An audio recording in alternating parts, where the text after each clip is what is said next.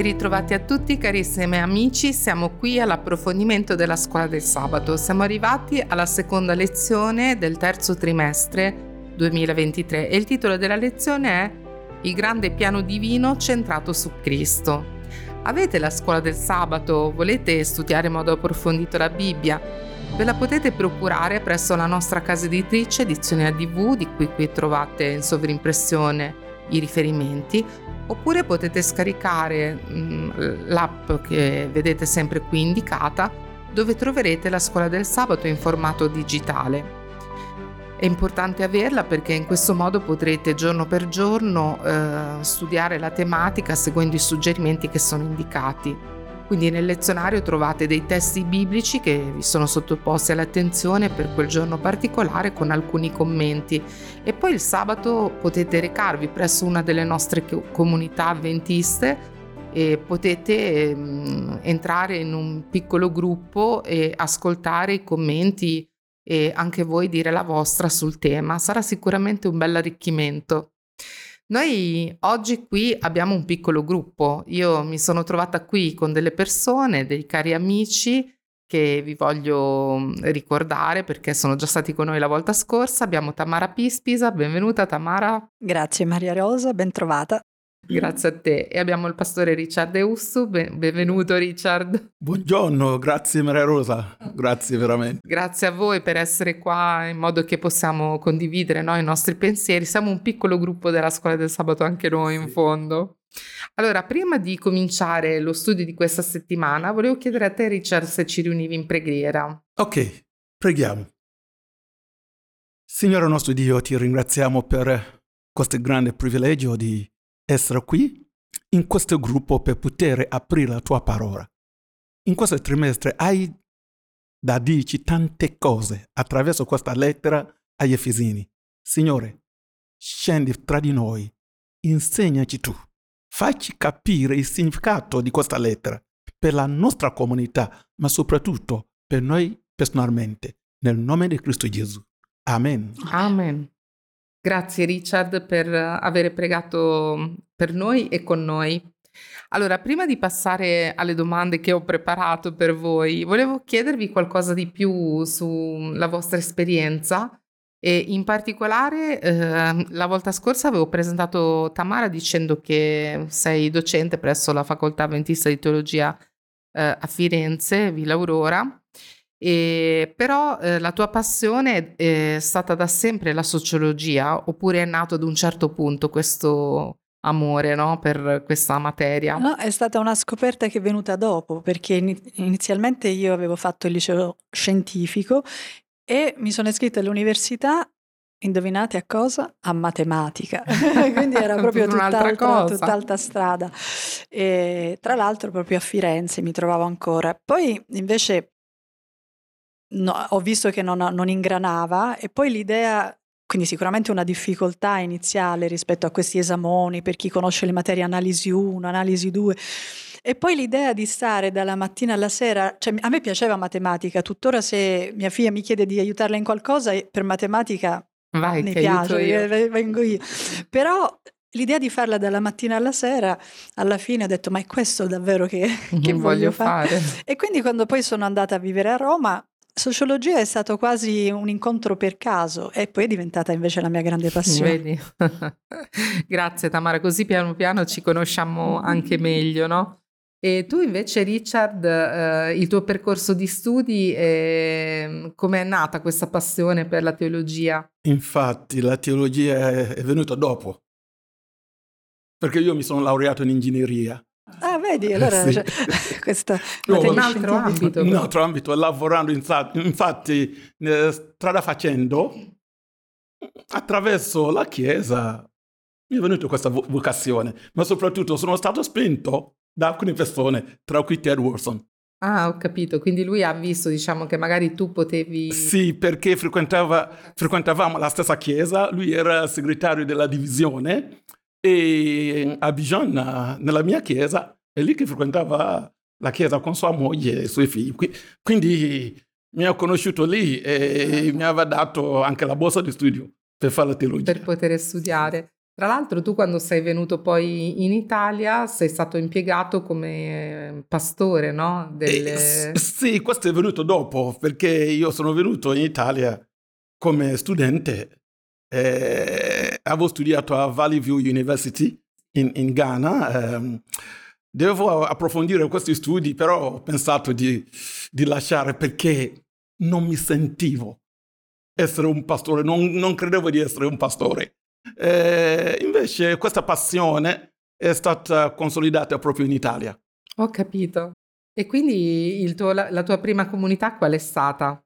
Uh, io sono arrivato in Italia attraverso Palermo e da Palermo, infatti, da Palermo organizzando, cioè aiutando eh, la comunità di Palermo a organizzare questa comunità ghanese e piano piano l'Unione mi ha mi ha dato un'altra borsa di studio di studiare a Villa Aurora per completare il ciclo e poi eh, subito mi hanno assunto. Ho capito. E quindi hai viaggiato tanto, no? Sei da Palermo, poi... Oh, questo, questo qua, mamma mia, è un mondo, perché eh, sono stato assunto e poi eh, l'Unione mi ha chiesto, mentre ero a Villa Aurora, l'Unione mi ha chiesto di organizzare eh, le comunità ghanese, perché non esisteva, tranne quelle di Palermo che abbiamo costituito nel uh, eh, 1996, non esisteva più altre comunità. Invece c'erano gruppetti al nord, quindi eh, l'Unione mi aveva, da, aveva dato questo incarico, mentre ero ancora studente, di costituire questi gruppi. Quindi, è partito così. Giravi di qua e di là come una trottola, eh, sicuramente. Sì, sì, sì, sì, sì veramente. Allora stavo pensando che forse anche nella città di Efeso c'erano tante persone che giravano, viaggiavano perché Abbiamo visto l'altra volta un po' il contesto di questa comunità, mm. cioè di questa città dove si trovava la comunità dei credenti e quindi c'erano tante persone che venivano un po' da venivano, dovunque, andavano e così andavano, via. viaggiavano, no? E quindi tante vite che si incrociavano, che cambiavano direzione e hanno trovato molti sulla loro strada eh, dei credenti che hanno parlato loro di Cristo. Giusto. In particolare l'Apostolo Paolo, che lui stesso viaggiava tanto e, e si è trovato a dare la sua testimonianza di vita, insomma.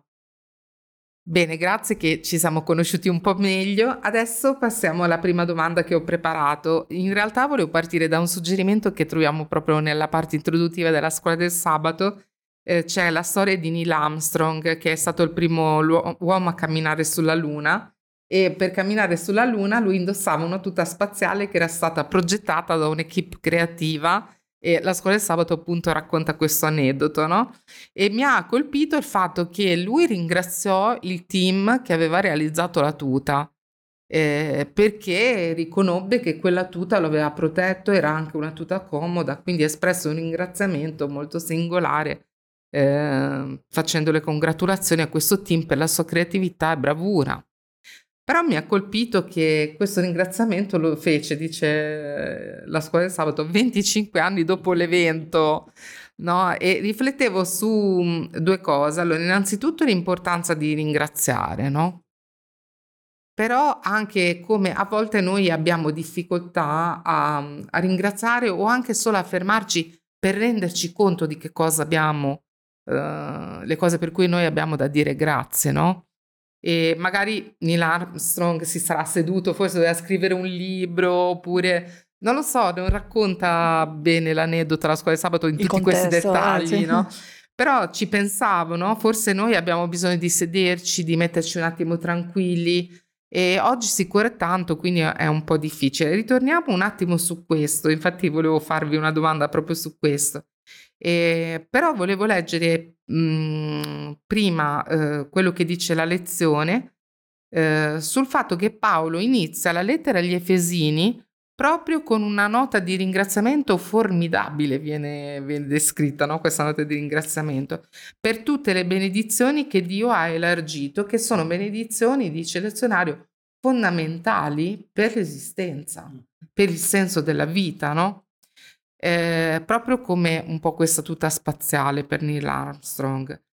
Allora, io eh, pensavo, mh, mhmm, non possiamo leggere tutti i versetti, però andando al capitolo 1, i versetti da 3 fino a 14 sono proprio descritti dei doni, delle benedizioni.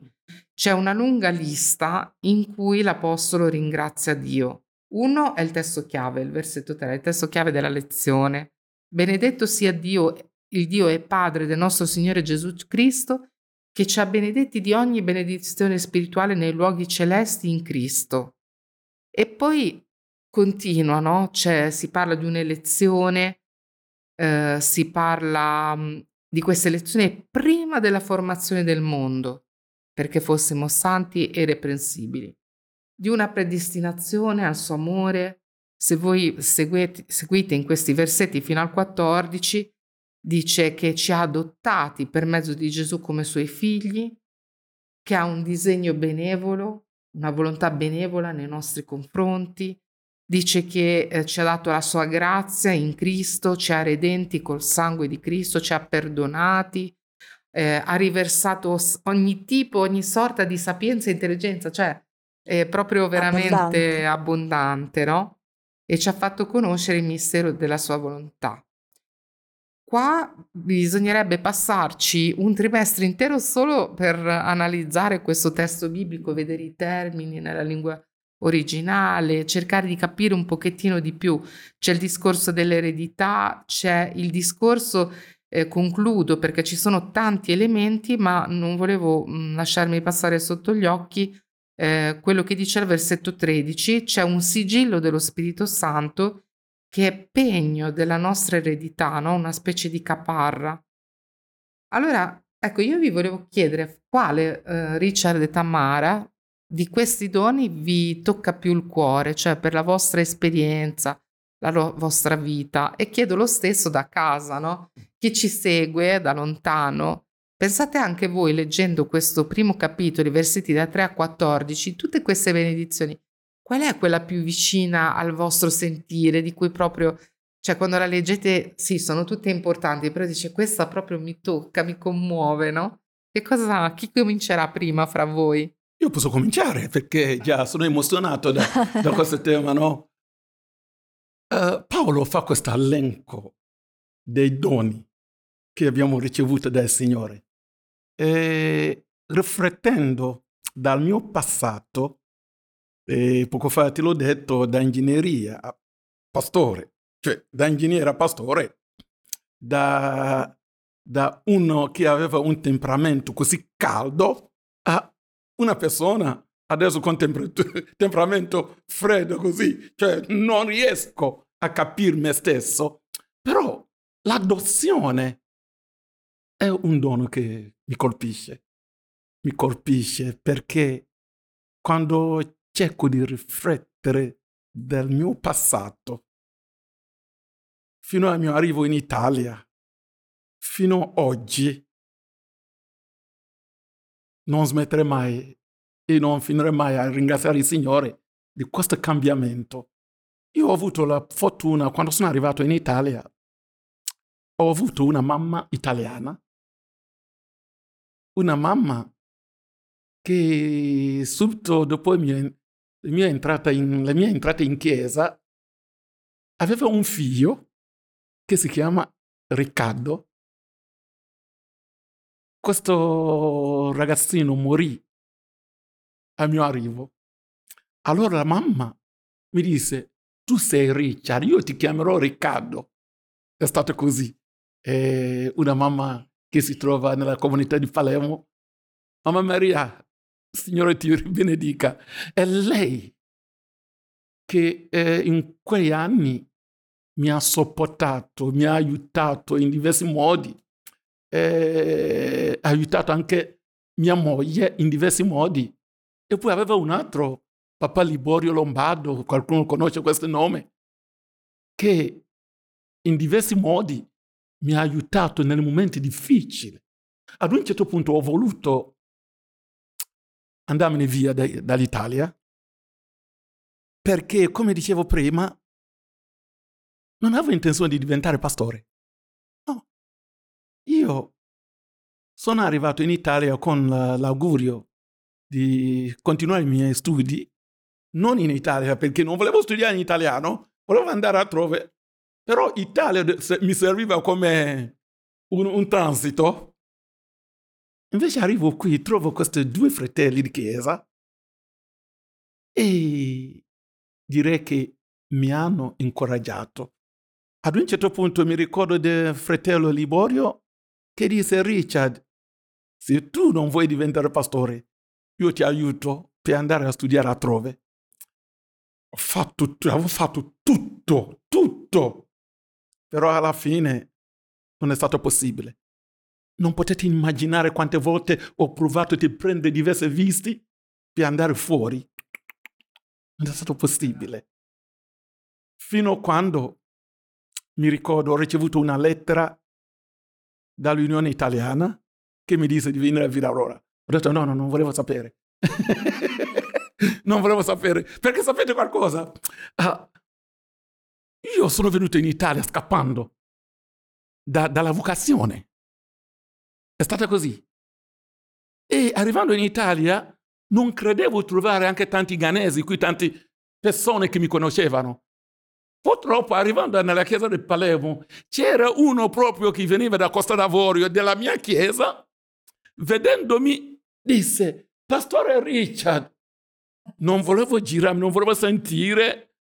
Insisteva, e quando mi sono girato vedo questo fratello che conoscevo bene. Sì, allora tutti gli altri ragazzi hanno detto, ma lui è pastore. Sì, è pastore. Ho detto, io no. Però, piano, piano, piano, piano, quando mi sono trovato a Villa Aurora con pastore Giovanni Leonardi, Vittorio Fantoni, oh, e c'era un altro Delfante, Alessio. Questi, questi, fratelli, io li chiamo oggi fratelli, erano i miei insegnanti professori, ma mi hanno cambiato, mi hanno cambiato. E cambiandomi, piano piano sono, ad, a parte del fatto che Dio mi ha adattato, comprandomi, acquistandomi, riscattando, arriveremo a quel tema, anche la Chiesa in qualche modo mi ha adottato. Sì, un'adozione che è passata da Dio attraverso eh, anche cioè, tante molto figure. bellissimo, molto bellissimo. Quindi ringrazio il Signore per questo. Ringrazio il Signore per questo. Anche noi ti ringraziamo per aver condiviso la tua esperienza. E a te, Tamara, c'è qualche elemento di questo brano nel primo capitolo che ti tocca in modo particolare? A me piace molto quando lo leggo e lo rileggo il, gli ultimi versetti, quando a un certo punto parla del sigillo che è caparra, no? questo sigillo dello spirito. Noi abbiamo la caparra, no? ci è stata data la caparra. Mi piace questa immagine perché in genere con la caparra noi fissiamo una casa, cioè la fermiamo, quindi nessuno la potrà prendere più, no? Quindi il fatto che noi abbiamo ricevuto la caparra mi dà proprio l'idea, il Signore mi ha, eh, mi ha fissato lì, adesso deve solo venirmi a prendere, ma ci sono, no? Sono, sono del gruppo, no? Mi dà un po' quell'idea che... E poi un altro elemento, la caparra è l'inizio, no? Sono quei soldi per fermare la casa, per esempio, no? per poi dare l'ammontare complessivo. Quindi io dico, questo è solo l'inizio. Tutto ciò che io avevo adesso è solo l'inizio di ciò che Dio mi vuole dare ancora adesso, quindi questa idea di uno spirito che vuole lavorare ogni giorno in noi, no? E di quello che mi sta preparando. Mm-hmm. Quindi in questo senso mi dà una gioia immensa. C'è un timbro. Eh sì. allora c'è in quello che tu dicevi c'è anche un uh, senso che si trova nell'epistola del già e non ancora, come diceva un famoso teologo, no? Di questa dimensione che già è realizzabile e percepibile, è possibile viverla, sentirla sulla pelle già adesso ed è solo l'inizio, solo l'inizio. A me in tutto questo brano ci sono diverse cose, però dico anche io, poi appunto invitavo anche chi ci segue da lontano a cercare in questo brano la benedizione per cui potete ringraziare il Signore. Io devo ringraziare, eh, mi piace vedere in questo testo come eh, questo mistero di un Dio che aveva un progetto in cui già io c'ero prima della fondazione del mondo. Non ci posso credere, io che sono nata nel 1970 e uno potrebbe dire, vabbè, tu sei nata nel 1970 d.C., però non è iniziata lì la mia vita, ero già nella mente del Signore e faccio parte della sua famiglia. E questa cosa qui per me è fuori dal mondo proprio, cioè come comprensione. Eppure questo, persino prima, perché dice prima della fondazione del mondo, prima che il peccato entrasse nel mondo, c'era un disegno perché io potessi essere eh, all'interno della famiglia di Dio. Quindi è una cosa che mi sconvolge, non riesco ad afferrarla con la mente. Allora, dicendo eh, queste cose su questa, questo impulso di gratitudine con cui Paolo veramente comincia e ci mette questo carico di passione, mm. di, eh, come posso dire, quando si ringrazia per queste cose, è come se tu prepari un'atmosfera meravigliosa per quello che poi seguirà nella lettera, no? Eh, però riflettevo anche del fatto che, ehm, come dicevo prima sulla tuta di Armstrong, eh, come mai però av- non sempre noi oggi ci prendiamo questo bel tempo per fare dei ringraziamenti? come lui si è profuso in questo capitolo, no? A volte noi neppure ci rendiamo conto in questo tempo così di corsa, no? Quindi la cultura delle persone del ventunesimo secolo, qual è? È facile o è difficile oggi ringraziare? Cosa ne pensate? Nella forma potrebbe essere anche facile, cioè noi siamo sollecitati, no? Cioè, sin da piccoli, eh, no? Ti ha dato, che ne so, la caramella, qualcuno, grazie, no? Quindi nella forma sicuramente siamo portati a una, a una sorta di gentilezza che però può diventare una, una formalità. Un, esatto, una formalità, no?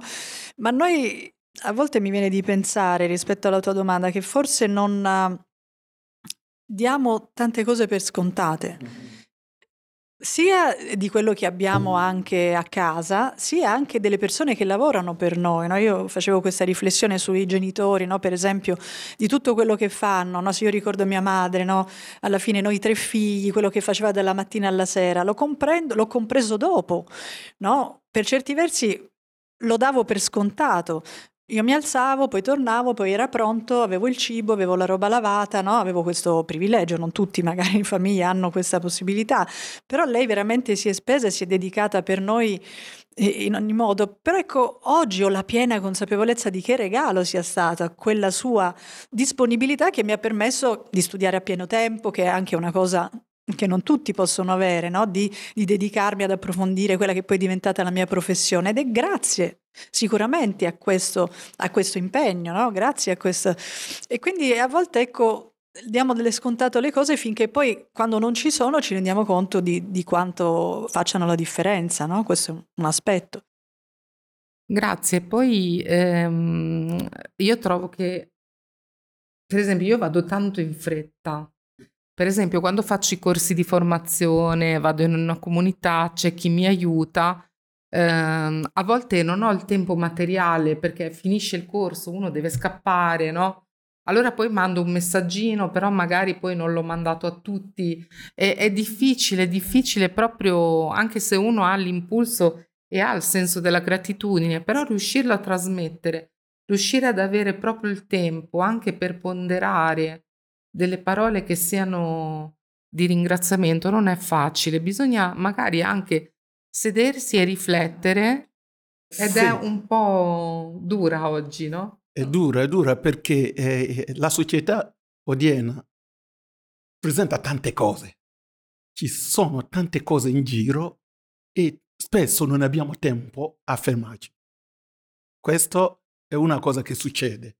Quindi no, no, no, non riconosciamo ciò che eh, eh riceviamo, non riconosciamo le cose che le persone ci danno e per questo motivo non, non, non troviamo il momento giusto per dire grazie a qualcuno.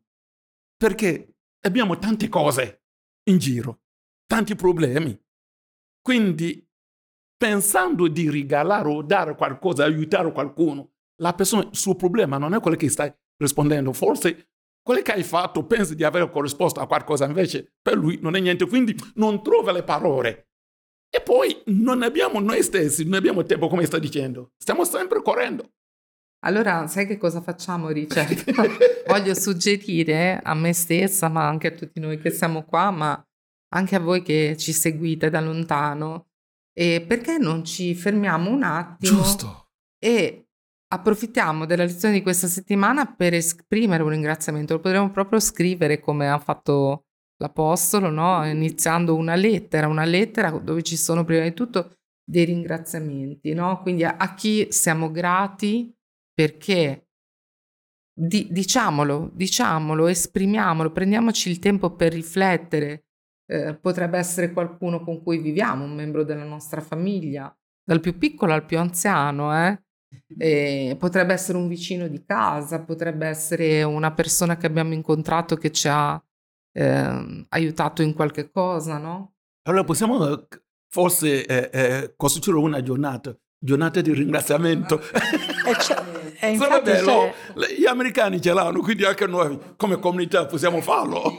In alcuni casi l'abbiamo fatta, infatti ah, è stato visto? molto bello, proprio perché finalmente bellissimo. ti fermi e inizi a guardarti intorno e a capire che ci sono comunque, nonostante tutto, tanti motivi per cui ancora puoi ringraziare. No? Però possono venire veramente delle benedizioni, prima di tutto su di noi, penso anche l'Apostolo fermandosi in quel momento difficile perché lui poi ringrazia e loda, ma era in prigione. I eh, commentatori certo. dicono che questa lettera sia stata scritta proprio nell'attesa del processo.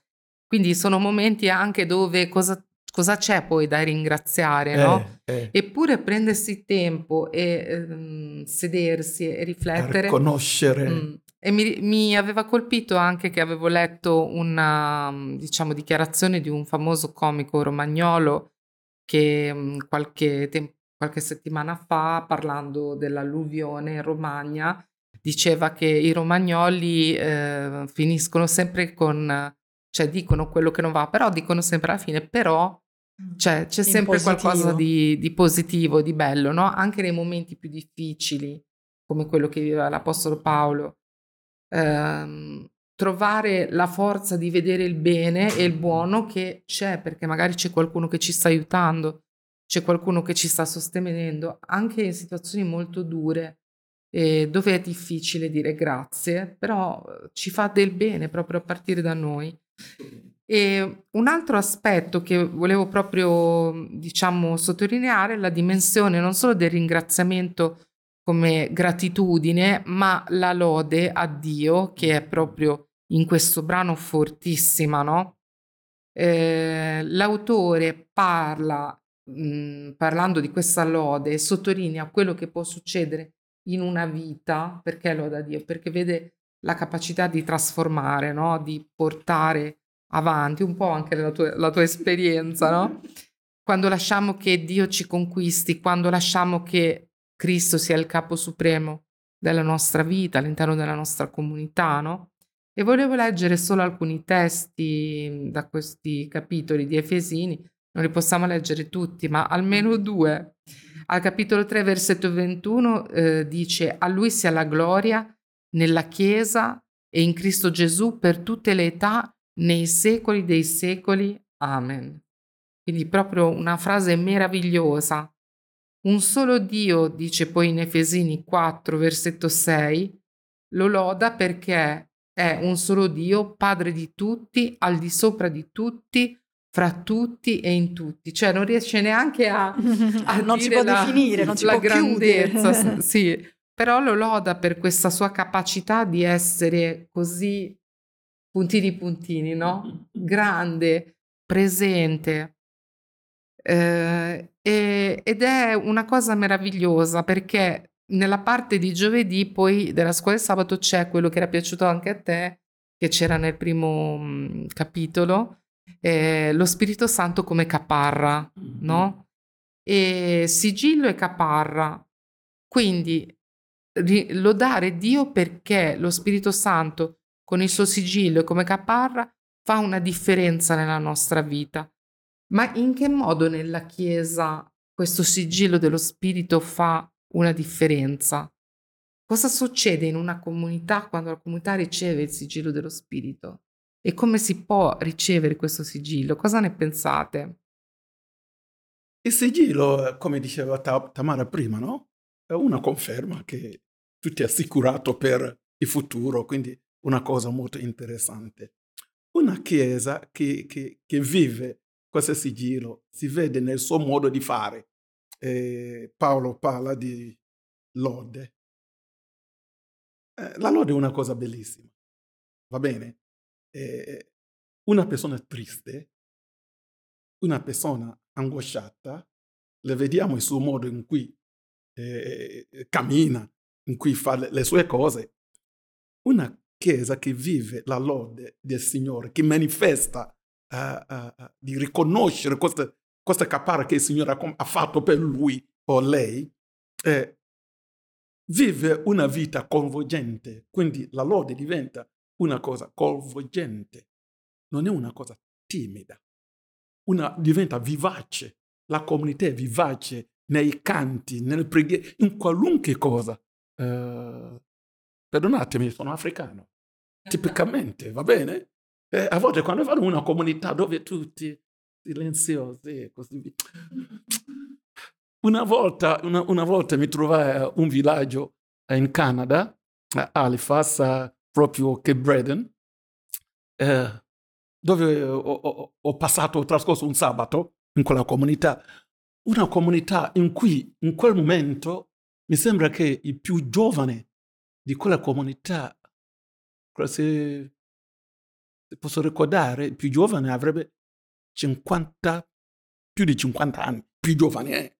Quindi possiamo vedere che erano persone adulte, cioè una, un'età avanzata. Potete immaginare i canti? Io entro lì, stavano cantando What a friend we have in Jesus. Abbiamo. Invece, il modo in cui cantavano, il tono, ad un certo punto, da africano, non riuscivo quindi ho, ho fatto segno, fermatevi. Sono passato davanti, ho chiesto ai pianisti di cambiare un pochino i tastieri. Quindi ho alzato un pochino e poi ho cominciato a dirigere. Mamma mia, tutto è cambiato, gioiosi.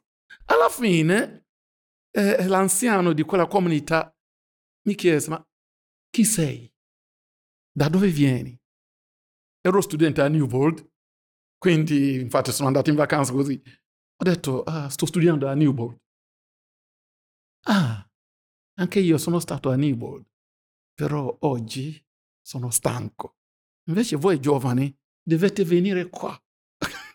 cioè, la lode è un modo coinvolgente di adorare il Signore con tutta la nostra essere, non quello di essere timidi, a volte, a volte angosciati.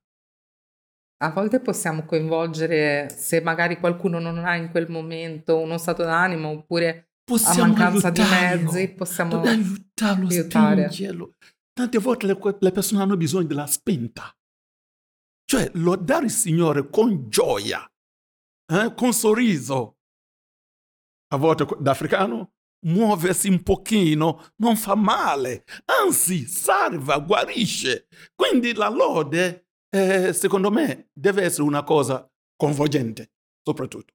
Grazie, grazie. Allora, noi abbiamo parlato della potenza dello Spirito Santo sì. e lodiamo Dio per questa potenza che ci cambia, che ci aiuta, ehm, dandoci questa garanzia del suo sigillo, della sua caparra.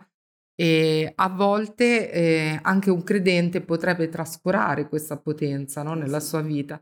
E quindi è importante soffermarsi a pensare a questo elemento di benedizione e, e forse per questo che a volte non riusciamo a essere così gioiosi, forse abbiamo, ci siamo anche allontanati, no? Ci lasciamo trascinare, ci lasciamo trascinare. dalle sofferenze. Sì. Oppure la sofferenza è talmente grande, perché ci sono dei momenti dove la sofferenza è veramente grande, la lode si esprime diversamente, sì. si potrebbe esprimere non come una gioia esteriore, ma come un atteggiamento di costanza, di resilienza, per esempio. Però eh, non è semplice, ecco, non è semplice. L'importante è mettere eh, al centro della nostra attenzione la presenza dello spirito, altrimenti ci lasciamo, diciamo, deprimere, ci lasciamo trascinare. il problema, non so, mi viene un pensiero adesso così, è che Spesso nella nostra vita di chiesa i momenti riservati alla lode vengono vissuti in maniera talmente liturgica che è una cosa da fare nella scaletta. Allora c'è prima il Meccanica. canto, poi c'è la Anche preghiera, c'è la... Meccanica. È meccanica. Allora è vero che per una buona, perché diciamo al- all'assemblea arrivi poi un momento di adorazione va organizzato, quindi non sono per dire andiamo così all'impronta, però è anche vero che ci deve essere una libertà di lasciarsi anche coinvolgere, di riscoprire i testi, perché magari appunto quei testi che sappiamo da tempo diventano, ok, ho fatto la strofa 1, la strofa 2, ho fatto la preghiera 3 e ora parte il sermone, ma eh, in tutto ciò la lode non mi sfiora di sopra, cioè non, non mi prende, non mi solleva, non mi nutre per la settimana, non mi fa vedere le cose dal lato da cui le vede Dio, mentre la lode ci dà questa opportunità di metterci a guardare le cose, il Signore ci prende per mano dalla nostra tristezza, no? siamo ricurvi e ci porta a vedere le cose come le vede Lui. E quindi la settimana riparte con speranza. E questo è il- senso della lode, altrimenti ci perdiamo e poi ci riposiziona. Se eravamo troppo orgogliosi, ci fa riabbassare perché noi Giusto. lodiamo Dio come capo. Amen. Se invece noi ci sentivamo zero, ci solleva perché ci ricorda che siamo figli di Dio. Quindi cioè, la lode ha una potenza e quindi la, la sfida la- sì, va- riequilibra no? in base al bisogno, però la sfida nelle nostre comunità è di aprirci alla lode. Ciò significa che dobbiamo essere pronti anche a fare qualche, dare qualche variazione alla scaletta. Eh, eh, sarebbe bello. Ok, però adesso sì, ci riscaldiamo e apriamo eh, una- un, un capitolo interessante perché eh, come conciliare il fatto che ci sono poi diversi stili di adorazione, un pochettino, a volte può essere la mancanza di una cultura della lode, un'attenzione alla lode, no? Però a volte mh, il- la, la maniera diversa di lodare è un elemento anche culturale. Quindi che cosa, come conciliare quindi la diversità nell'adorazione fra culture diverse? Sì, allora in realtà lo, lo stavi sottolineando mentre lo dicevi, noi dobbiamo prendere consapevolezza di questa cosa, il modo in cui noi adoriamo è una, si dice in gergo, una costruzione sociale, cioè dire un elemento culturale. Quindi non ha un valore assoluto, ma è legato necessariamente al contesto in cui noi siamo cresciuti e vissuti. E volevo fare un esempio giusto per comprendere, no? Per esempio, quando noi pensiamo alla musica sacra in Europa, no? pensiamo per esempio alle grandi cattedrali, all'organo come il top della sacralità, no? E se invece eh, c'era proprio una, um, un pastore che, che aveva approfondito tutto questo tema della liturgia, lui raccontava, credo fosse all'epoca di Lutero, no? Lutero aveva preso, all'epoca non era l'organo, l'organo dedicato alla musica sacra, ma l'organetto era l'organetto che si suonava per strada. Quindi era quanto di più lontano da ciò che si poteva immaginare nelle cattedrali e molto vicino alle persone del, così, nella quotidianità. E prende questo strumento che poi, ecco, nel tempo diventerà, no? Il simbolo della sacralità. Allora, questo che cosa ci fa capire? Se noi volessimo rimanere in questo spirito della riforma, ci dovremmo chiedere, ma oggi qual è lo strumento che trovo per strada? Come posso con questo strumento chiaramente portare verso una lode, no? Perché l'obiettivo comunque deve rimanere la lode, altrimenti facciamo altro, facciamo anche musica di evasione che può an- avere un suo perché, ma non stiamo lodando Dio, no?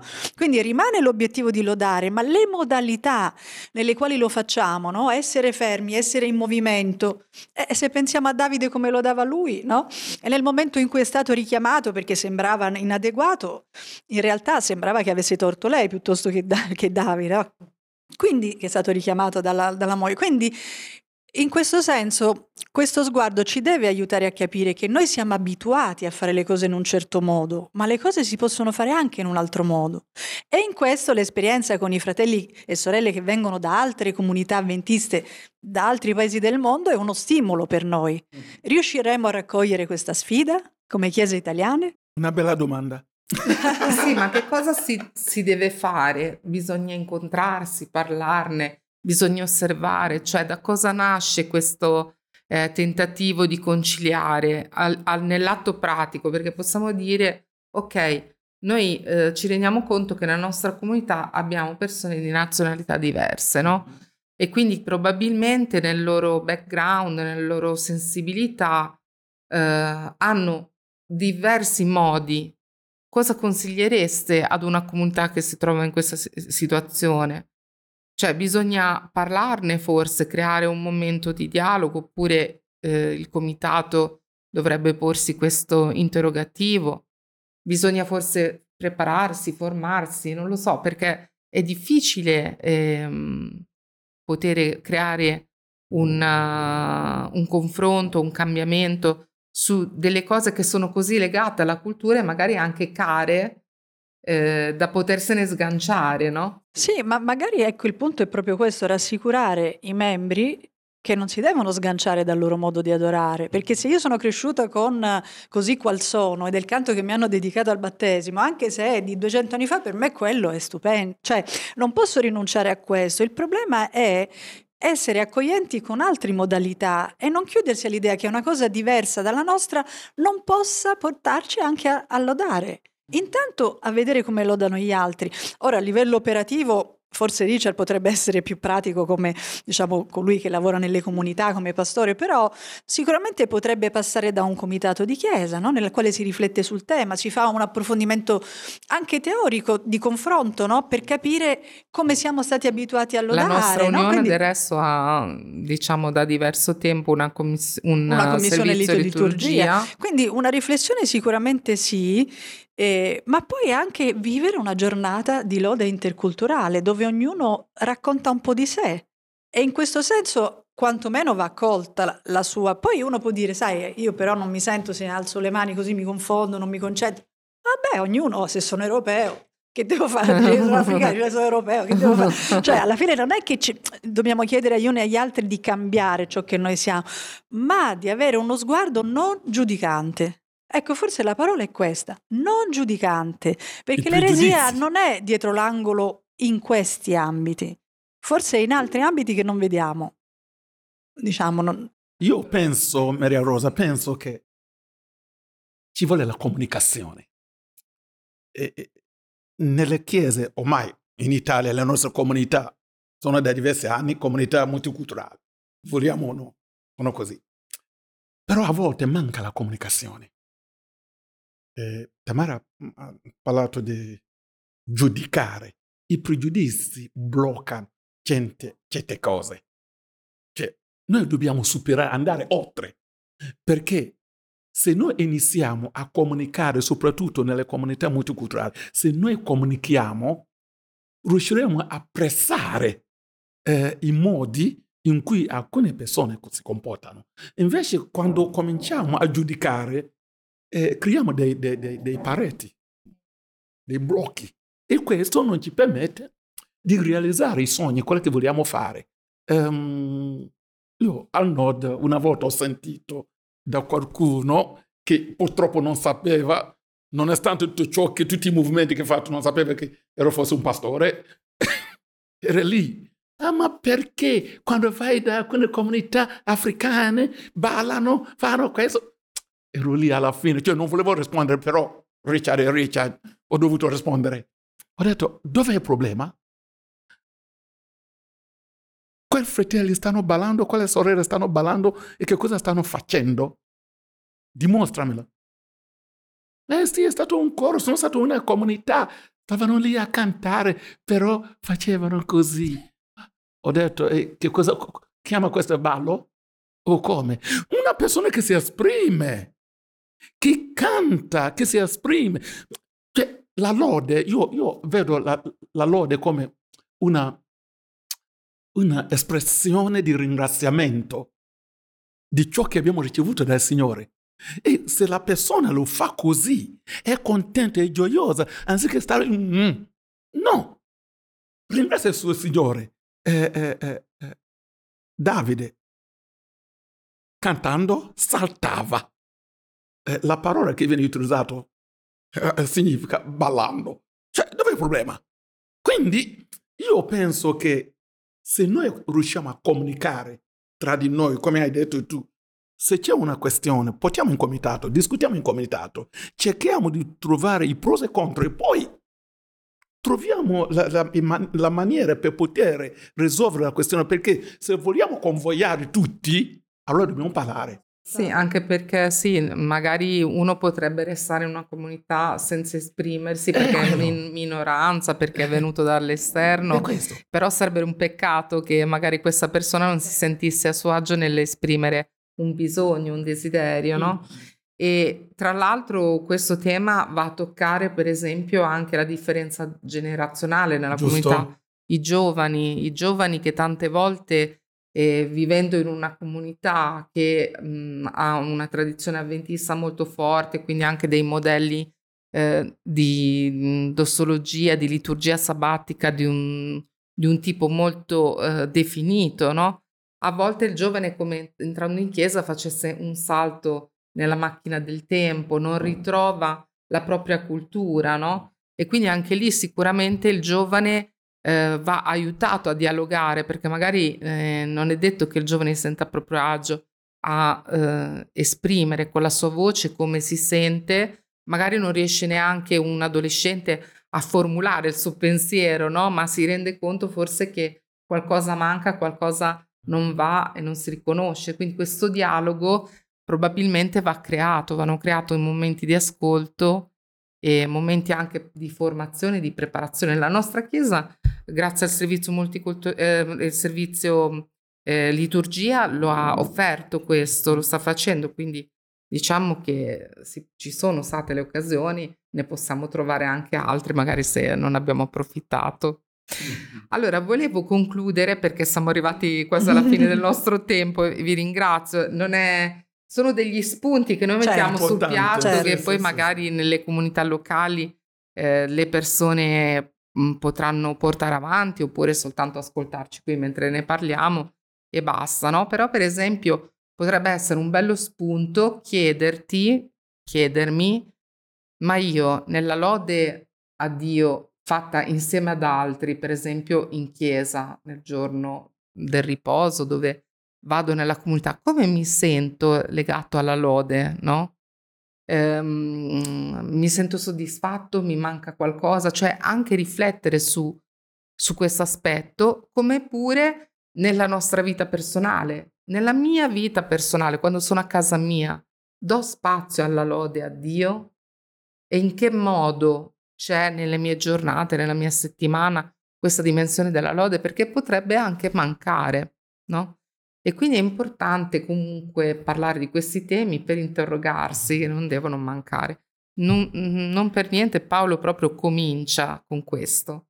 Andiamo proprio ad un ultimo accenno conclusivo al nocciolo della questione, dove Alan Gentil, che è incaricato dalla facoltà ventista di teologia, ha preso cura del nocciolo della questione, riprende le idee di un teologo tedesco, eh, Jürgen Moltmann, e mh, sottolinea proprio eh, l'importanza eh, del fatto che la teologia legata alla dossologia abbia la forma di una teologia dell'adorazione.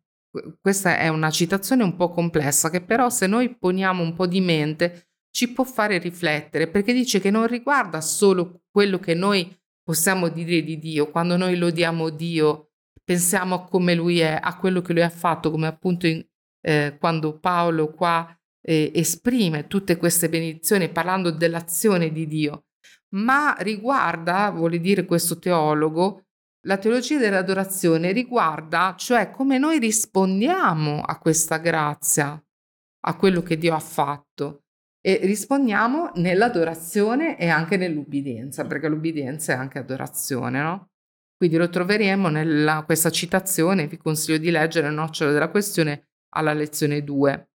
E poi nella parte di venerdì c'è Ellen White che dice Dio ha avvolto il mondo in un'atmosfera di grazia, per cui appunto Paolo loda nel primo capitolo, che non è meno concreta dell'aria che circonda il nostro pianeta. Quindi Dio ha creato questa atmosfera di grazia e Ellen White dice che chi sceglie di respirare in questo ambiente vivificante, vivrà, si svilupperà fino a raggiungere l'ideale di maturità che Cristo ha annunciato.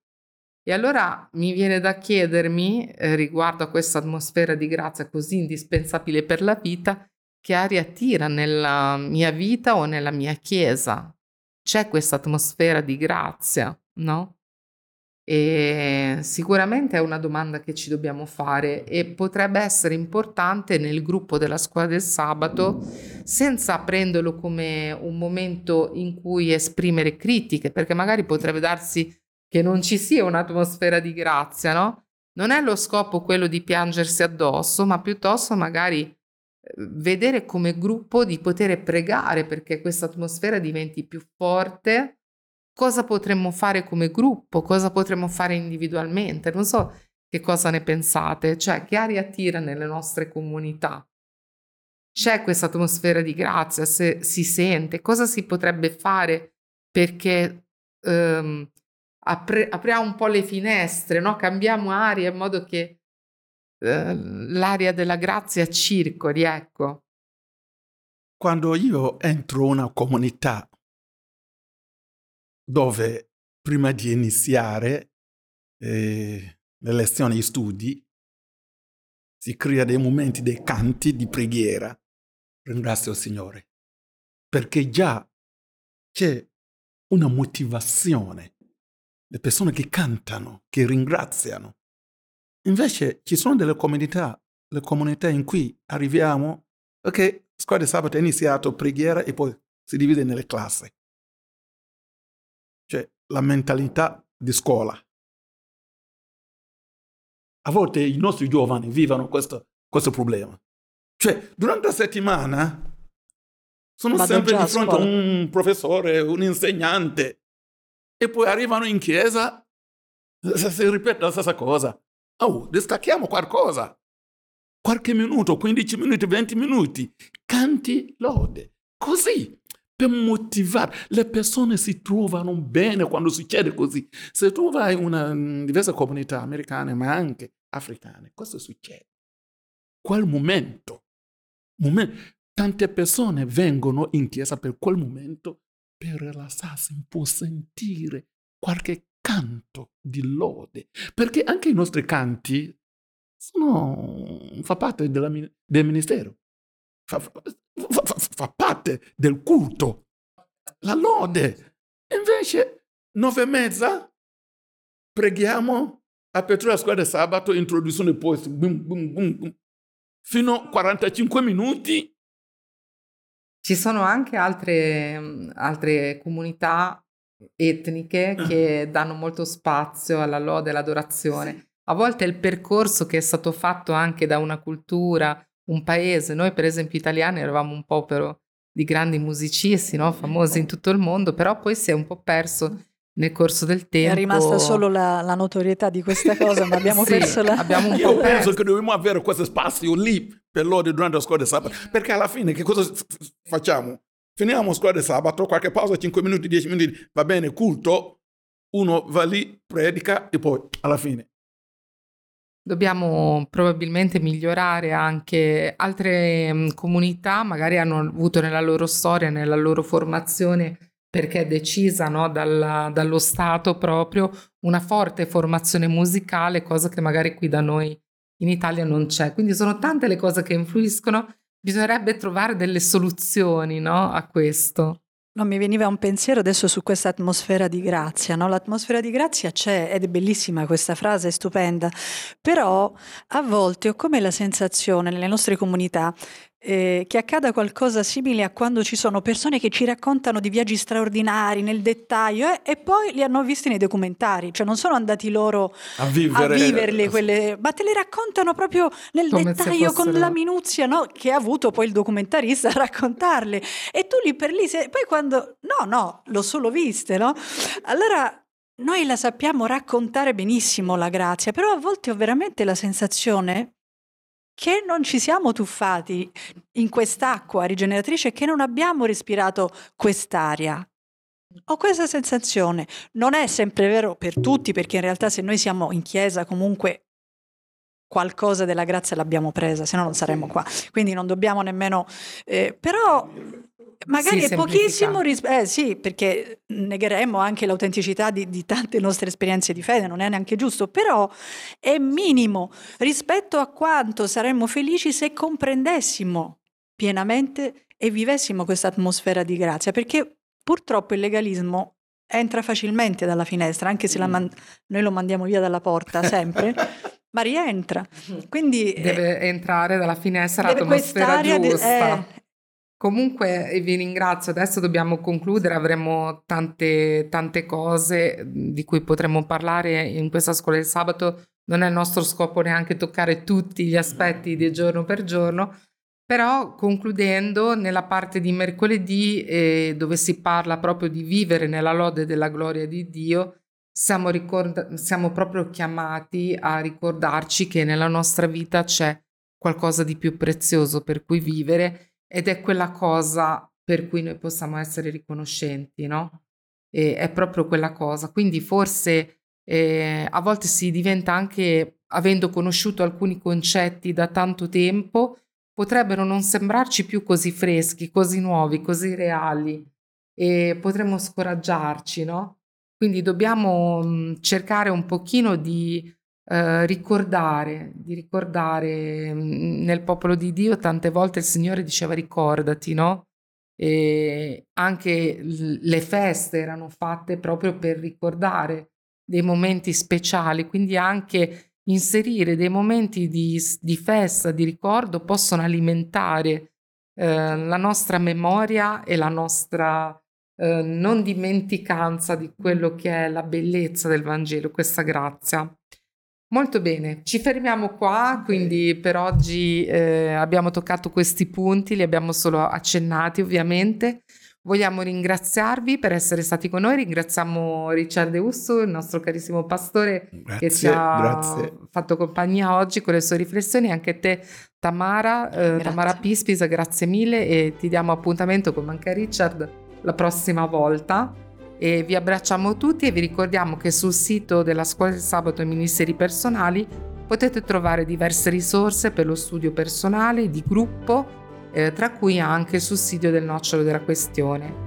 E vi ricordiamo anche di leggere le storie che sono inserite nel rapporto missionario del terzo trimestre che trovate appunto al link qui in sovrimpressione. Sono delle storie che danno all'ode a Dio per quello che Lui ha fatto persone che in questi luoghi hanno conosciuto la grazia del Signore e altri che, avendola conosciuta, hanno deciso in questi territori di iniziare dei progetti speciali per diffondere questa lode, questa gratitudine a Dio, in modo che tante altre persone le possano conoscere. E noi possiamo partecipare, anche stando qui in Italia, nella nostra eh, città, nel nostro paese dove viviamo, possiamo partecipare con le nostre offerte a questi meravigliosi progetti di lode e di adorazione. Vi ringraziamo, vi salutiamo e ci diamo appuntamento al prossimo incontro. Arrivederci.